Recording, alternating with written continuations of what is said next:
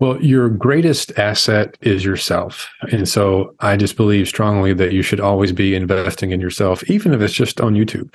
Uh, I would argue that nearly every question that you have is answered somewhere on YouTube. So you could just do it that way. You could just read books, listen to podcasts, and do YouTube, uh, but you have to distill it all. There's there's a bunch of noise, and you got to find the signal. What a organized mastermind or a course or an event does for you is it helps narrow down the the noise from the signal. It's not to say there aren't still people out there that are just selling snake oil. You want to watch out for that for sure. But um, your greatest uh, personal growth that you're going to find is in kind of bouncing your scenario off of other people who are doing something similar or who have done it before you and have had success. You found the Real Estate Law Podcast. Because real estate is more than just pretty pictures, and law goes well beyond the paperwork and courtroom arguments. If you're a real estate professional or looking to build real estate expertise, then welcome to the conversation and discover more at realestatelawpodcast.com. Hello, hello, hello. Welcome to the Real Estate Law Podcast. Jason Muth here with Rory Gill from Next Home Titletown Real Estate and Urban Village Legal in Boston. And Rory, today we're talking to someone who's on a mission to help thousand investors quit their day jobs and create six figure incomes and generational wealth. That sounds awesome. It does. And I mean, this is certainly something we've been trying to do for ourselves. So it's great to have an expert on, help shed some light on the path to creating some generational wealth for us.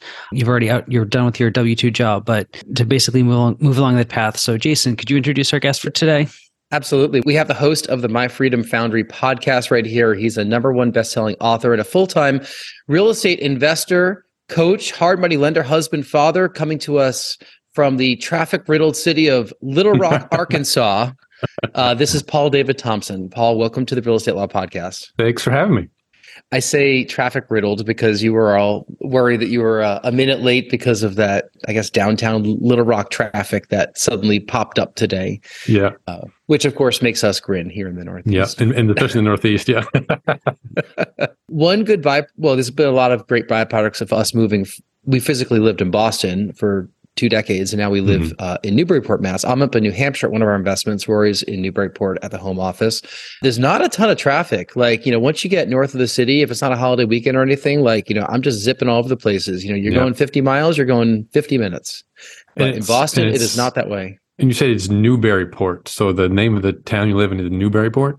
Newburyport, yes. Some people confuse it with Newport, which is in Rhode Island, which sure. people know. And then here, Newburyport is right on the border of New Hampshire. There's uh, West Newbury, there's Newbury, and then there's okay. Newburyport. Yeah. I got you. I've never been to that part of the country. I, I need to come visit you guys. Come, please come visit. It's a it's a gorgeous, gorgeous town. I happen to know somebody who has a few Airbnbs I can stay at. Oh. Yes, you do. Yeah, although although it'll be a little bit of a drive back to Newburyport, but you know we're right on the the mouth of the Merrimack River, which mm. is a very pretty river, great downtown. It's a cool little town. So, uh, and I've actually never been to Little Rock. So I'll much. have to come visit. Boy, have you been to Arkansas, Rory? I've never been, and apparently, um, Paul here doesn't work for the tourism board.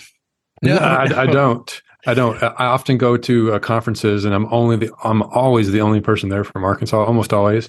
And I usually introduce myself as, "Yeah, I'm the guy from Arkansas. We we do have teeth, we do have running water, we do have electricity. It's like it's it's a real place that people live, and it's okay." I did, you know, I have been in Arkansas. I can claim that as one of my 45 states I've been to. We did a, a drive along the Mississippi River many, many mm. years ago from Minneapolis down to New Orleans. And I think we drove through like West Memphis, Arkansas. Yeah, West Memphis. Pro- yeah, that's yeah. that's probably not the, our, our best calling card. Like no, the, no. The, the, the, nice parts, the north northwest, uh, where you were. The, that's where I used to live out there, and it's it's nothing but mosquitoes and, and like it's prairie land.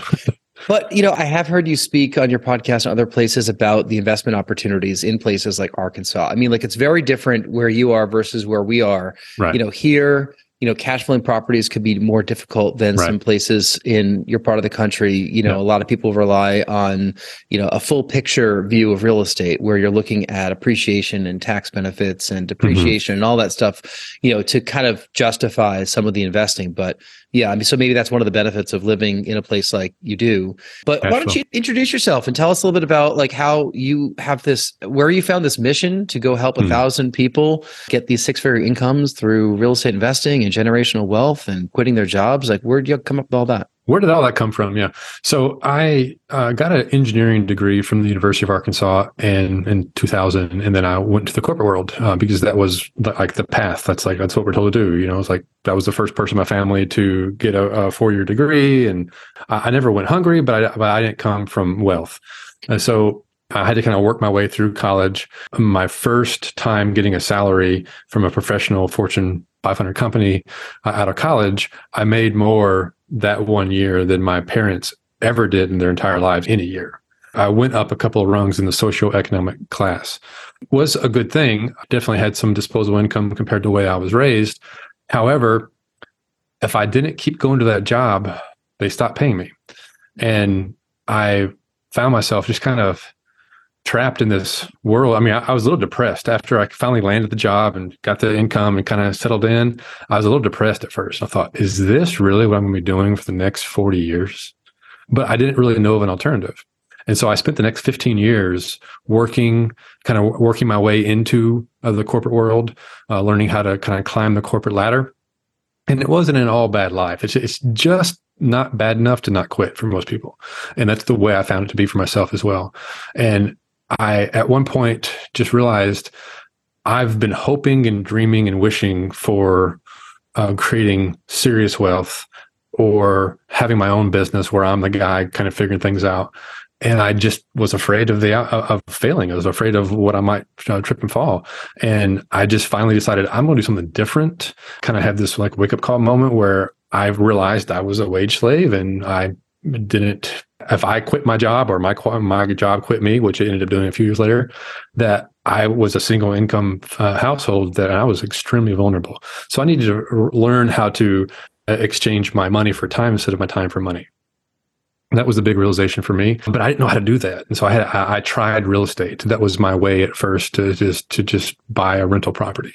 Uh, in 2015, I bought my first one, and that was like a thirty thousand dollar purchase. Like those, you know, even now that'd be hard to find here. Mm-hmm. But five eight years ago at this time, it was you, know, you could find a few properties like that, and it rented for like six fifty as a two bedroom, one bath in a classy neighborhood, and I still have it to this day. And I learned that the BRRRR method worked. And I was like, okay, so I can buy private money, hard money, refi it, you know, get it, re, get it uh, fixed up, rent it, refi it, get all my cash back, and do it again. And so I did that for like the next two years. I just I bought 20 plus properties, um, about one a month on average. And that was my kind of like launching pad to realizing that this real estate thing can work. Now I'm trying to figure out how to scale. hmm Were you doing that while you were still working your W two job, or was there a clean break point between the two? Uh, there ended up being a cl- clean breakpoint uh, two years into it because I was laid off. But uh, uh, going into it, I, I was doing this on the side. So I would spend between four and 10 hours a week uh, looking for and managing properties. And I was, I was learning what it took to be a landlord and kind of what made sense. And I think the first eight or 10 I bought through a wholesaler. And then I realized that if I really wanted to scale this, I needed to control the deals myself. And so I started learning the, the practice of marketing and getting direct to sell contracts and figuring out how to do wholesaling myself. And then and I bought a fair amount of them myself. And that was my kind of launching point to, okay, well, I need to replace my earned income with another business that creates earned income. And then I can buy real estate on the side.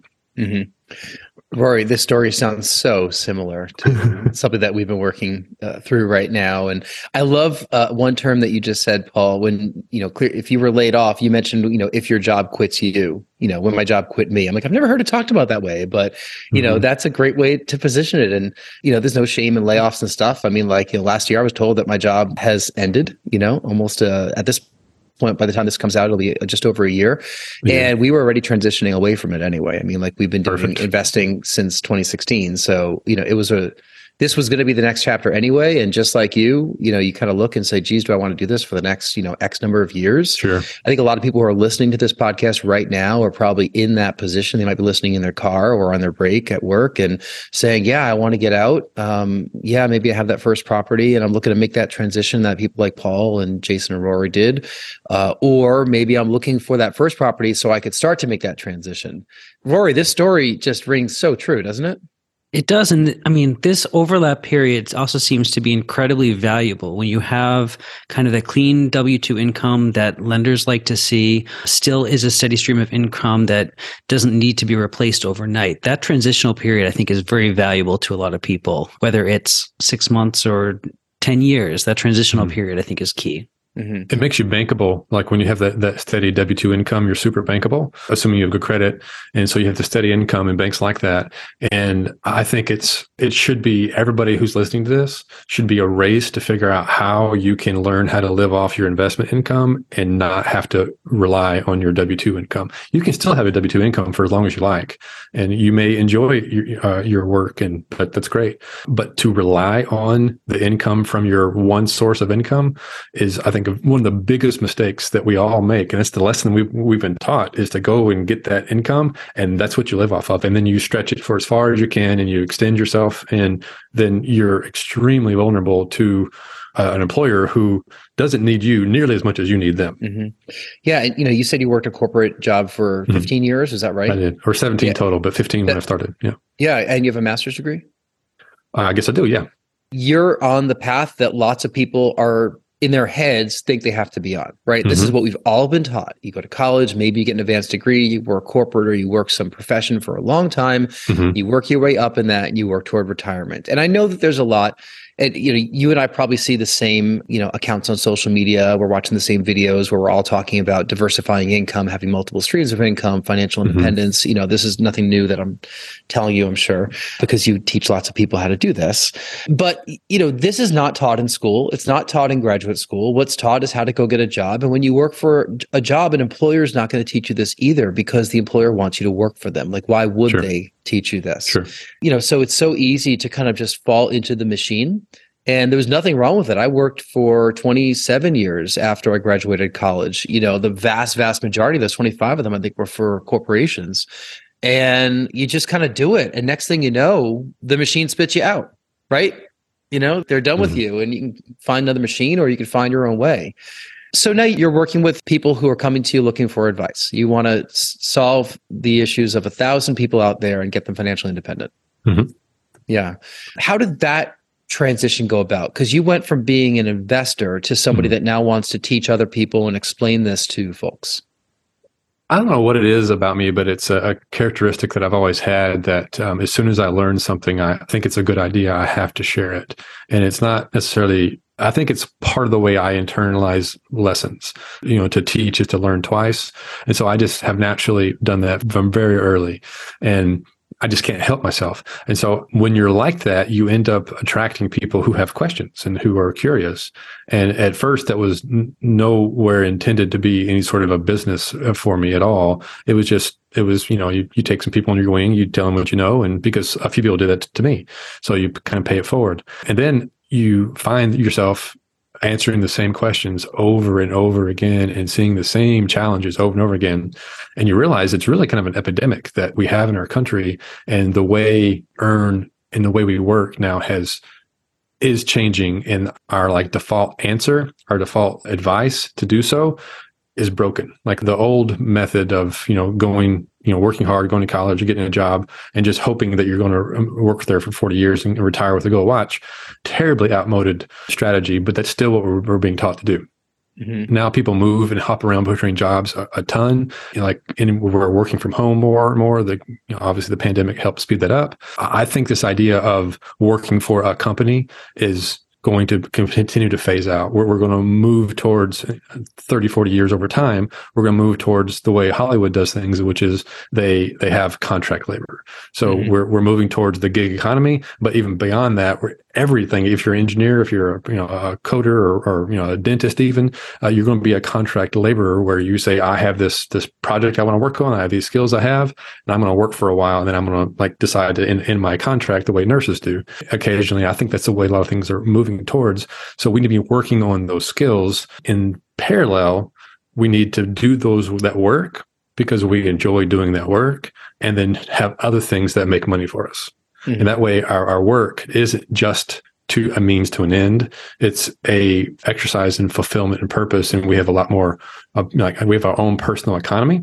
And that's something that I, I'm trying to share now, I think this is the direction that the, the world is heading towards anyway. And we all need to kind of wake up to that call that that's what we need to start building for ourselves. Even if we weren't talking about leaving full time employment into financial independence, even if we're just having a podcast on how to best maximize your W 2 employment, there would be that the idea that moving from place to place, assignment to assignment, is actually the best way to build your professional ca- career as well, Absolutely. regardless of your investments or anything like that. Mm-hmm. Um, it's the loyalty to a singular customer, or a single company, or project is what is going to hold you back. Right. I remember hearing people saying, "Oh, well, you know, I worked for this company, which I actually quite liked for for one of my favorite jobs. I worked for Alltel Wireless for two years, and I remember hearing someone say, "It's like, well, you know, I have this loyalty to this company. It's like I love this company, and I hope I get to work here for a long time. But they have no loyalty to you. Like you are a a, a number on a spreadsheet someplace. Ultimately, once you go, I mean, I've gone up the corporate ladder, and I've been that guy in the director seat and the VP seat, looking at spreadsheets, saying, "Who do we have to let go because we've been told to from from on high." And relationships matter a little bit then, but eventually the cold equations just kind of smack you across the face. You got to make some really hard decisions. You know your life and their livelihood, and that is not a good environment to live in. I have found that working in much smaller companies where you're treated much more like a human is a much better way to try and design your life around your work so that your work and the people you're interacting with are other human relationships versus just like this cold equation.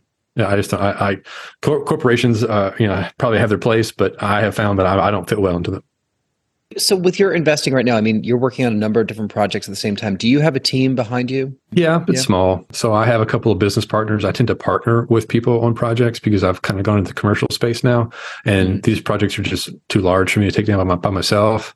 So, I have a business partner that lives in Dallas, Texas, and then we do projects there where we develop multifamily assets in mm-hmm. the greater Dallas area, and and I have you know like we hire contractor type labor, which is like a, professional engineer and they work with us on that project, or we hire an architect. And so I have, I do have a, a fractional COO that works with me and I have a couple of VAs that, that I work with full time that help me do the social media and, you know, uh, executive assistant type stuff.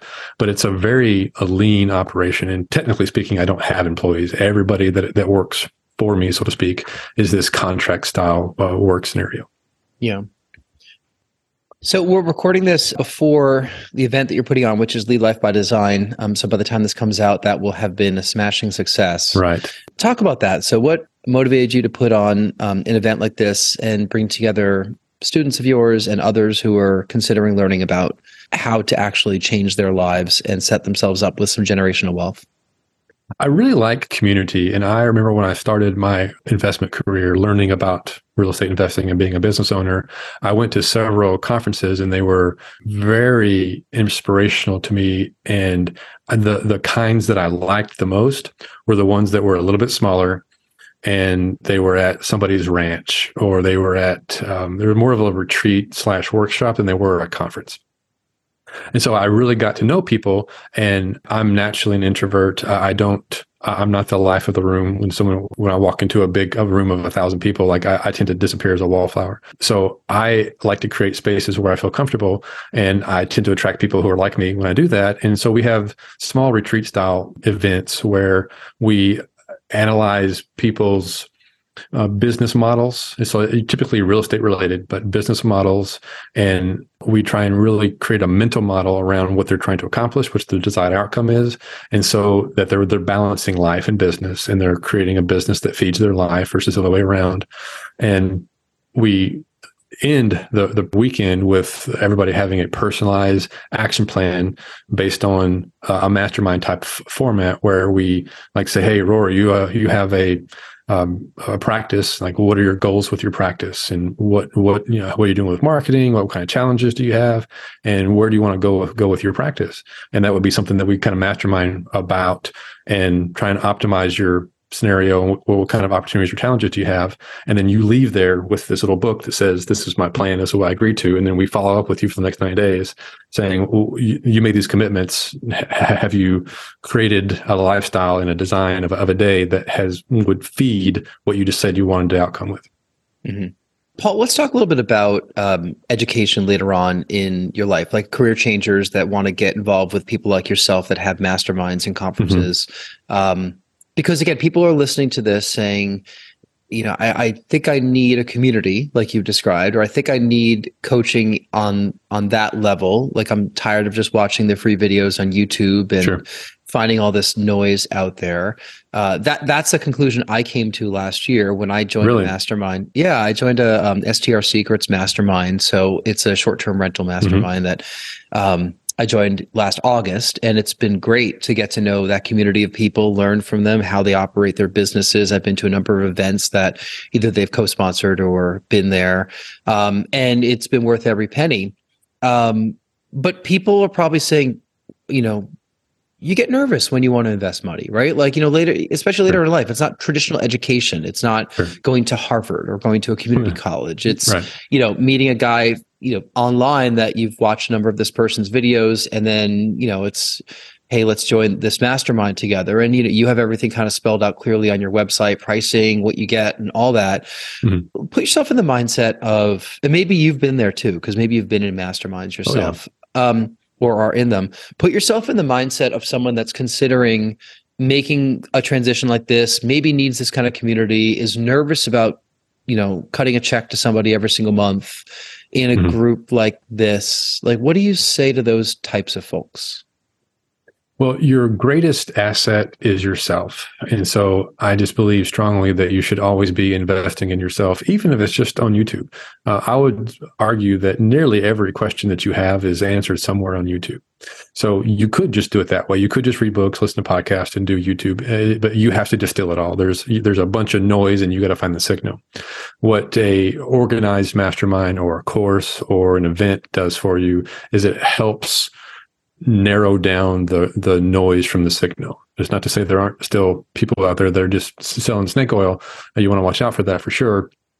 But um, your greatest uh, personal growth that you're going to find is in kind of bouncing your scenario off of other people who are doing something similar or who have done it before you and have had success. And mm-hmm. success leaves clues, and some people are run businesses around sharing that information and helping you accomplish that. And so you, you want to be uh, shrewd and discerning with with those investments. Like you just want to just throw money at people.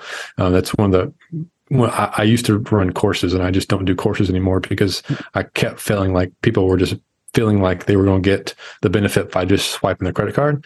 And, you know, like 15% of people would actually finish the course. You know, it's like that's not rewarding to me at all. I, am much more interested in having a much more meaningful uh, relationships with fewer people than having a whole bunch of really light transactions with a, with a lot of people. That's my personal value. Selfishly, that's where I get the most um, satisfaction out of the process because I like to see the light bulb go off people's eyes. Mm-hmm. Uh, and so, for anybody who's considering that, your instincts are usually pretty good. If someone is giving you the the skeevy feel, then they're probably not the right person. And there are a lot of choices out there. So, mm-hmm. if if you're on the fence, um, find other people, ask for other people who are in the mastermind, and anybody who's any good at running a mastermind or a course or an event or whatever will have testimonials and referrals that you can ask about. And you, you can talk to somebody else who's already paid for it. It's like, okay, what was your experience? What's the pros and cons? And every one of these programs have have some opportunity for improvement. And it's interesting to hear what other people say those things are. Mm-hmm.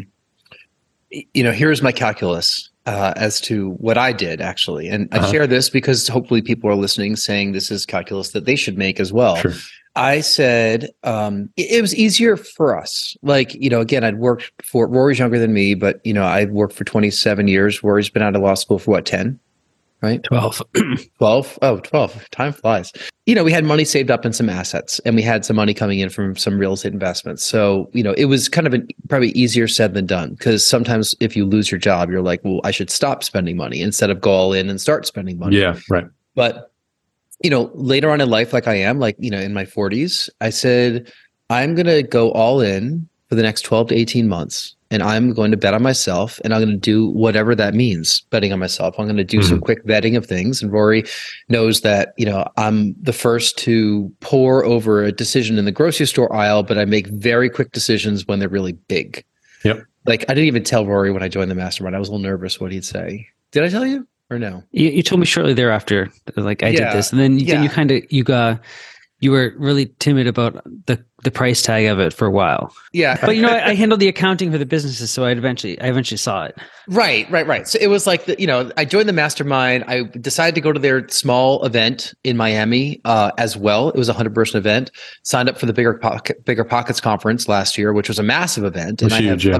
I have opinions of of what I got out of both of those. Uh, and then I went to a STR specific event this year that was a thousand person event. The hundred person event was the best. Like I get what you're saying. I mean, I'm actually not in. I'm an extrovert. I think. Hmm. Um, you're an introvert. Rory's an introvert. But I like learning from smaller groups of people too. Like I Hmm. like that smaller, more meaningful group than a conference the size of BiggerPockets because I just got swallowed up at that thing right? Um, I did have a couple really, really important takeaways from that conference that we acted on, and it made us a lot of money, which is good. But um, I felt like I had more meaningful relationships with people from the smaller conferences and from the mastermind. And that bet that I made on myself, I said, I'm going to give Mhm. this 12 to 18 months. And I'm going to say, you know, if I give it my all in this period of time where I'm transitioning uh, away from a W 2 job and focusing full time on the real estate investing, I'm going to look at it. Worst thing that's going to happen is I lost a little bit of money, met a couple people. You know, like I'll always make some more. I could always go back into the job. But, you know, again, that's an easier thing to say than some people that maybe have kids in college or other big expenses where they don't have other dollar amounts. Um, you know, they don't have any dollars coming in. So I'm sensitive to that. But we were just in that position where I could make those bets. And boy, they were the right bets. They just were. I mean, and not everyone is able to say that. But if you are considering a mastermind, maybe they're considering Paul's mastermind, you know, like, you know, vet the person, you know, vet the community a little bit, but like take a risk is what I say. Like just go for it. The worst thing that's going to happen is you're out some money. And there's no shame in that. It happens, Mhm. right? But, you know, I think a lot of these masterminds that are out there right now have some really good value.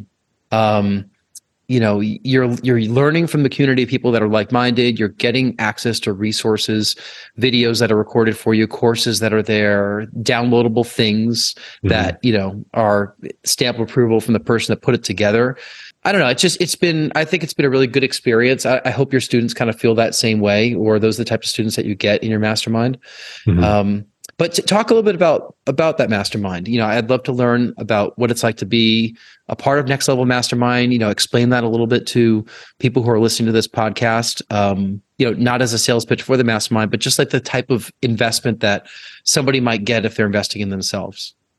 Sure. So m- my mastermind, the it was based off of one that I joined very shortly after I joined, or I, I, my job quit me.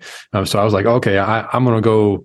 But basically, I need to become a marketer. You know, I, I needed to like create my own um, active income, uh, my own business. And so I joined a, a mastermind, uh, not about real estate, but about how to be a basically a solopreneur or a small entrepreneur. And the format of that is what I have stolen almost directly uh, into what I do now. And is we meet weekly, and it's uh, you know no more than twelve people, uh, and we meet in a Zoom call, very much like we're recording here. And it's like, hey, Rory, let's. say it's what, what's your win of the week, uh, Jason? What's your win of the week? And we go around the horn. You know, like uh, the first 10, 15 minutes of the meeting is like, what's wins of the week? Build momentum. What's happened good in your life? Uh, and then I ask who has active questions, who has opportunities, who has something they want to cover, who, who, who wants the attention of the mastermind today uh, for the next 10, 15 minutes to help work on a problem that you have right now.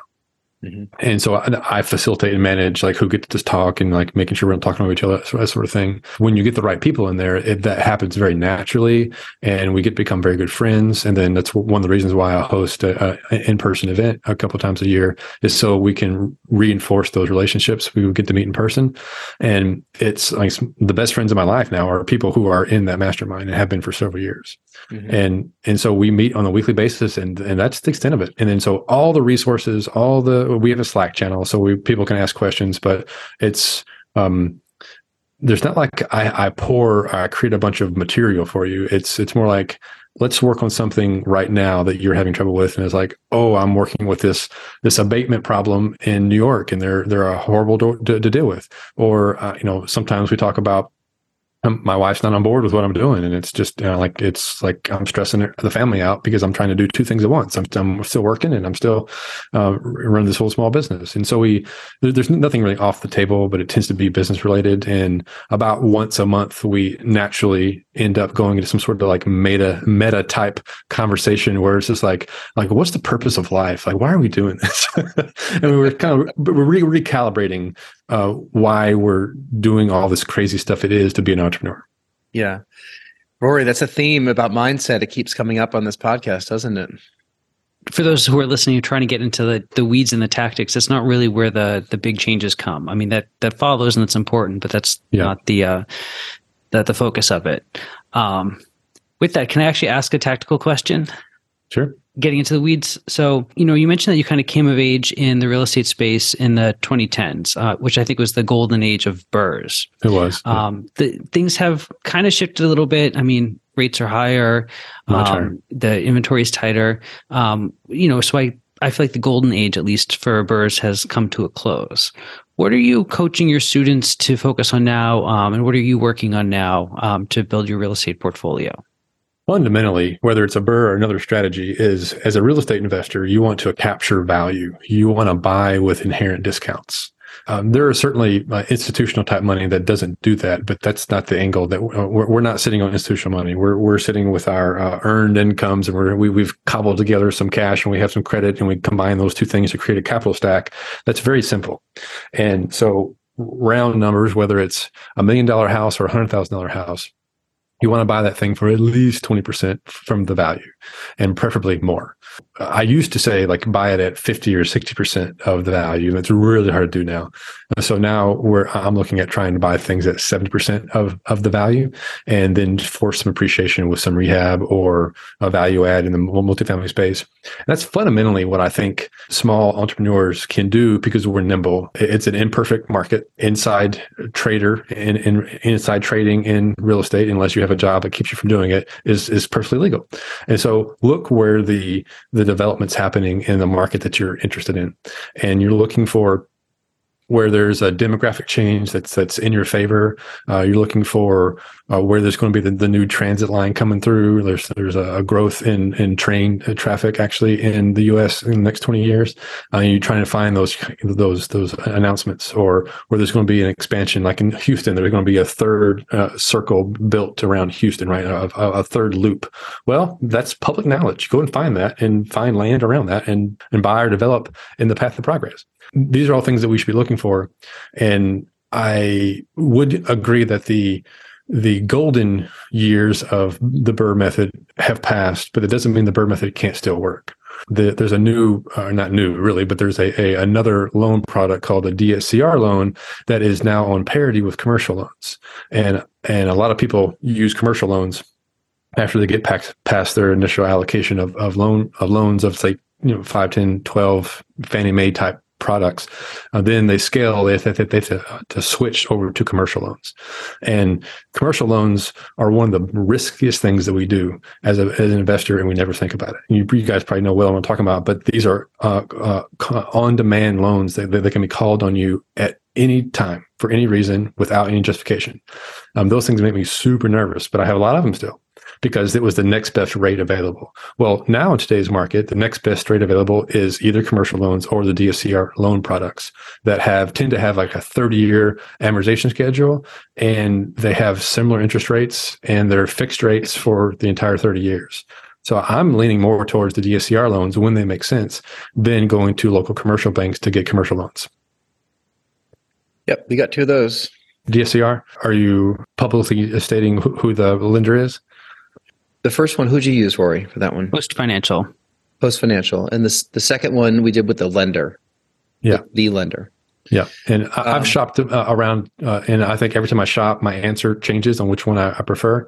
Um, but I think they're the only caveat I can find to them is that their uh, uh, initial cost is a little bit expensive, like their their their points are a little high uh, mm-hmm. compared to a commercial loan, uh, and they have a like a five, four, three, two, one step down prepayment penalty. But I'm a long term investor, so I'm not really stressed about that. Yeah, I mean, I'll say that our loan we did with the lender does not have the step down. It has a five year repayment penalty, so it's a little tough. period. So if, oh, if yeah, you sell period. it at all within five years, you're paying the penalty. Yeah. Or refinance it, and it's. I mean, like that loan is that was a let's roll the dice. Like we're we're in it to actually do stuff, and we had yeah. money to invest for a down payment. That was the other property I just came from today. You know, like we'll pay that one off for four more years before we could refinance it. I mean, if we are going to refinance it before, it would have to be extremely favorable terms, you know, to be right. able to pay that prepayment penalty as well, because, you know, it's a percentage of the loan, which is uh, a big loan. So mm-hmm. we'll see. But we were confident in the numbers with that property that we decided to go forward with it. Um, and if we were wrong, then we are wrong. You know, we've been right about everything else. So mm-hmm. you know, if uh, if I don't bat a thousand fully, it's not the end of the world. But you know, it's not like the the way we saw it was it's not like we're going to make nothing with the property right like let's hope we make what we thought we're going to make you know on on paper and if we don't make that maybe we'll make 80% of it okay that's not zero right, right. it's still 80% and there were a couple of things that we were able to do with that property. Like it's, you know, gone up in value. We had a full house of brand new furniture. Uh, we did a cost segregation analysis on that one. So we mm-hmm. took a ton of depreciation yeah. from that to offset some, some other things that were on our tax return. So, you know, like there's other things that that property, I think have truly helped us. And, and none of those things are things that I really even knew about before I left my job.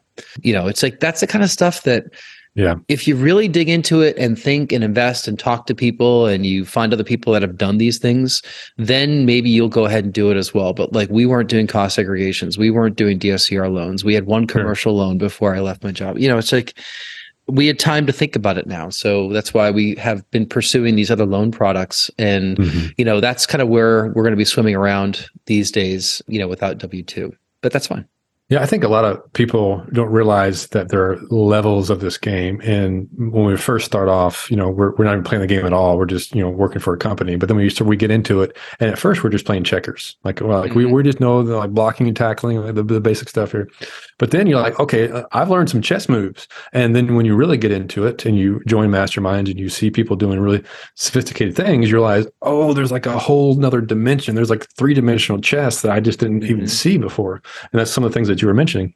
And that's, I think, some of the benefits of going to conferences or retreats or uh, really diving into this world is that there are a whole lot of levers to pull that most people aren't even aware of.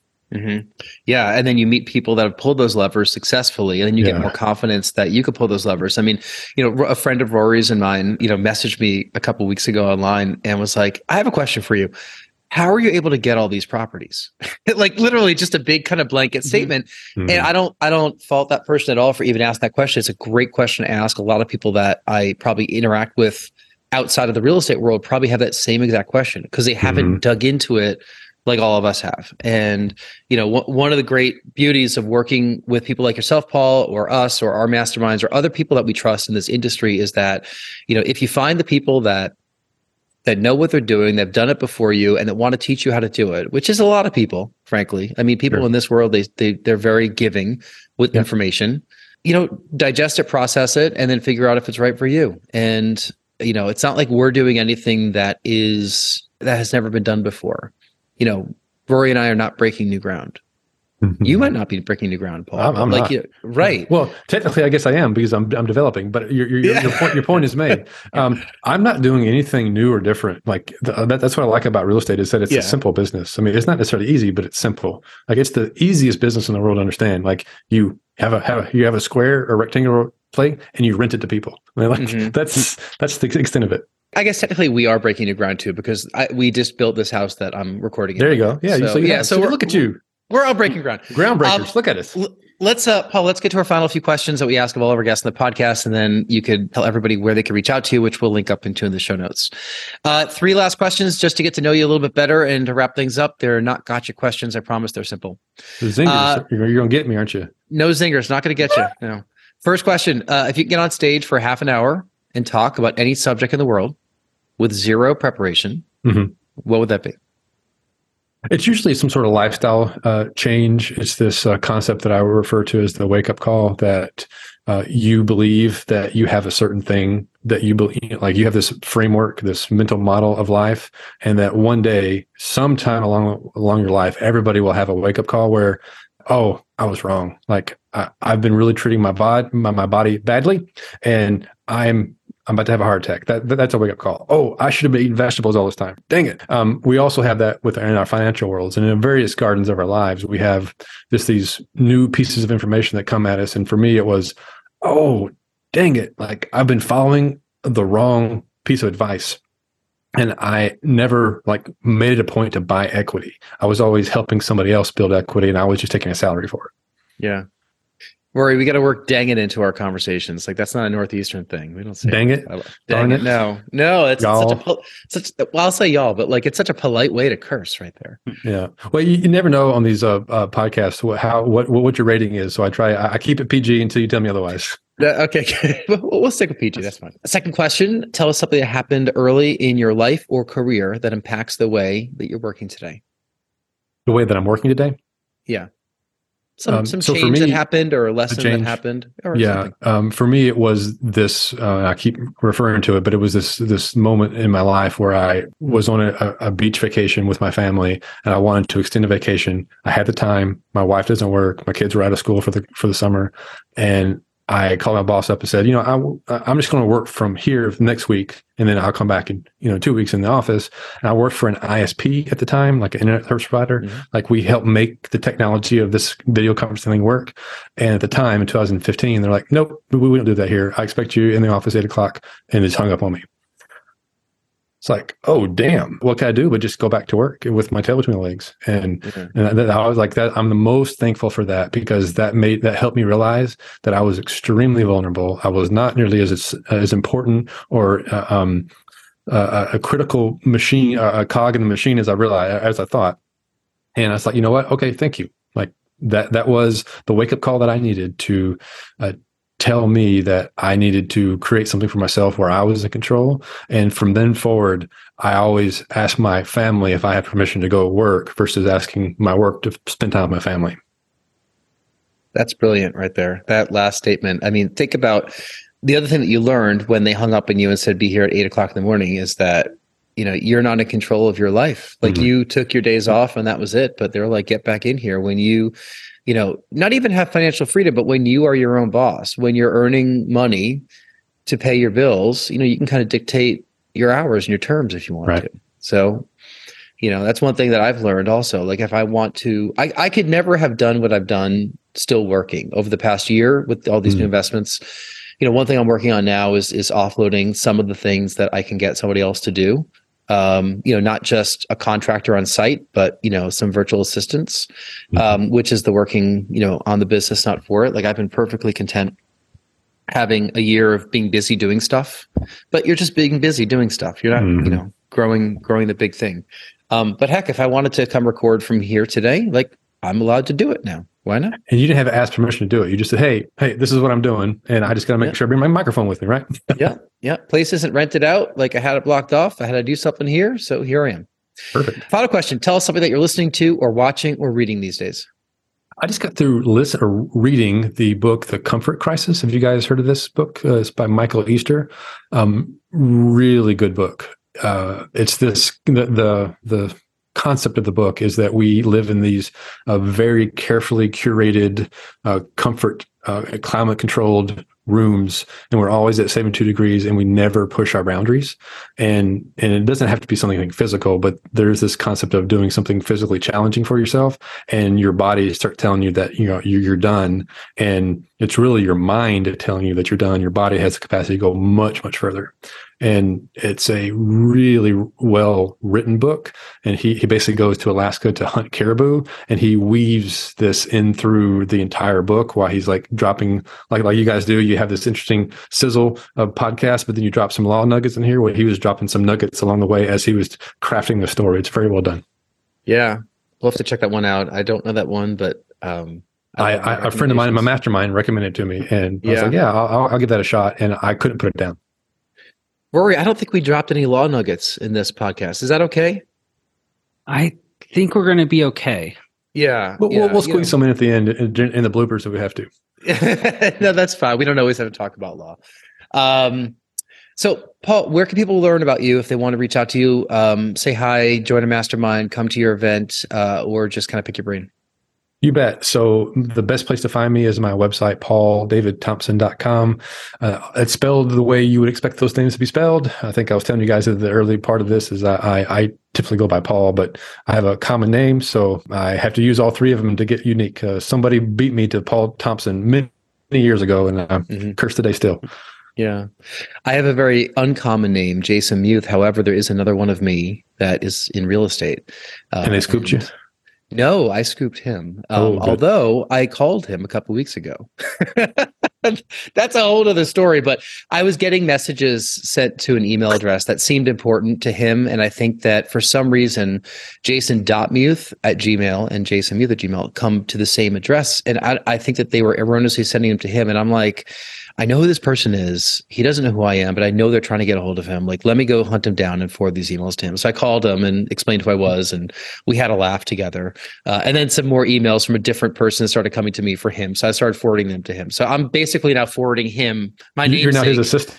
I'm his assistant. Yes, my namesake but with my uncommon name. But um, Rory has a relatively uncommon name. Um, but where can people find you?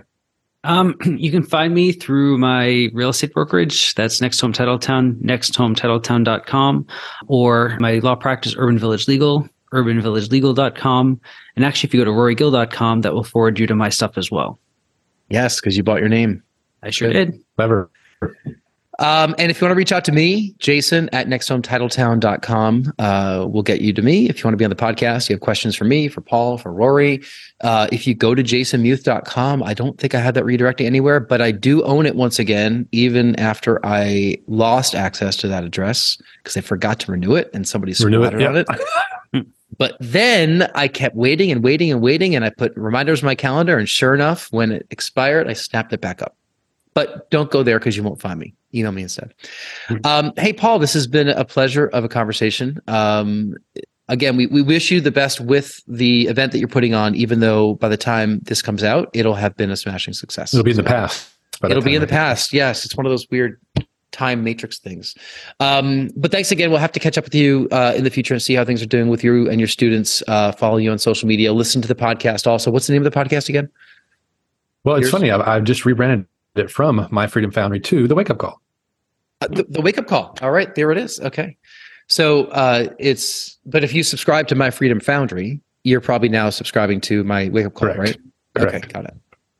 All right. Uh, that's another great episode of the Real Estate Law Podcast. We really appreciate the fact that you listened. If you've enjoyed this episode, please give us a great five star review uh, or just drop a comment in uh, the comment field and we will read those and respond. On behalf of Paul and Rory, thank you. Thanks for having me, guys. This has been the Real Estate Law Podcast. Because real estate is more than just pretty pictures, and law goes well beyond the paperwork and courtroom arguments. We're powered by NextHome Titletown, Greater Boston's progressive real estate brokerage. More at nexthometitletown.com Urban Village Legal, Massachusetts Real Estate Council, serving savvy property owners, lenders, and investors. More at urbanvillagelegal.com. Today's conversation was not legal advice, but we hope you found it entertaining and informative. Discover more at realestatelawpodcast.com. Thank you for listening.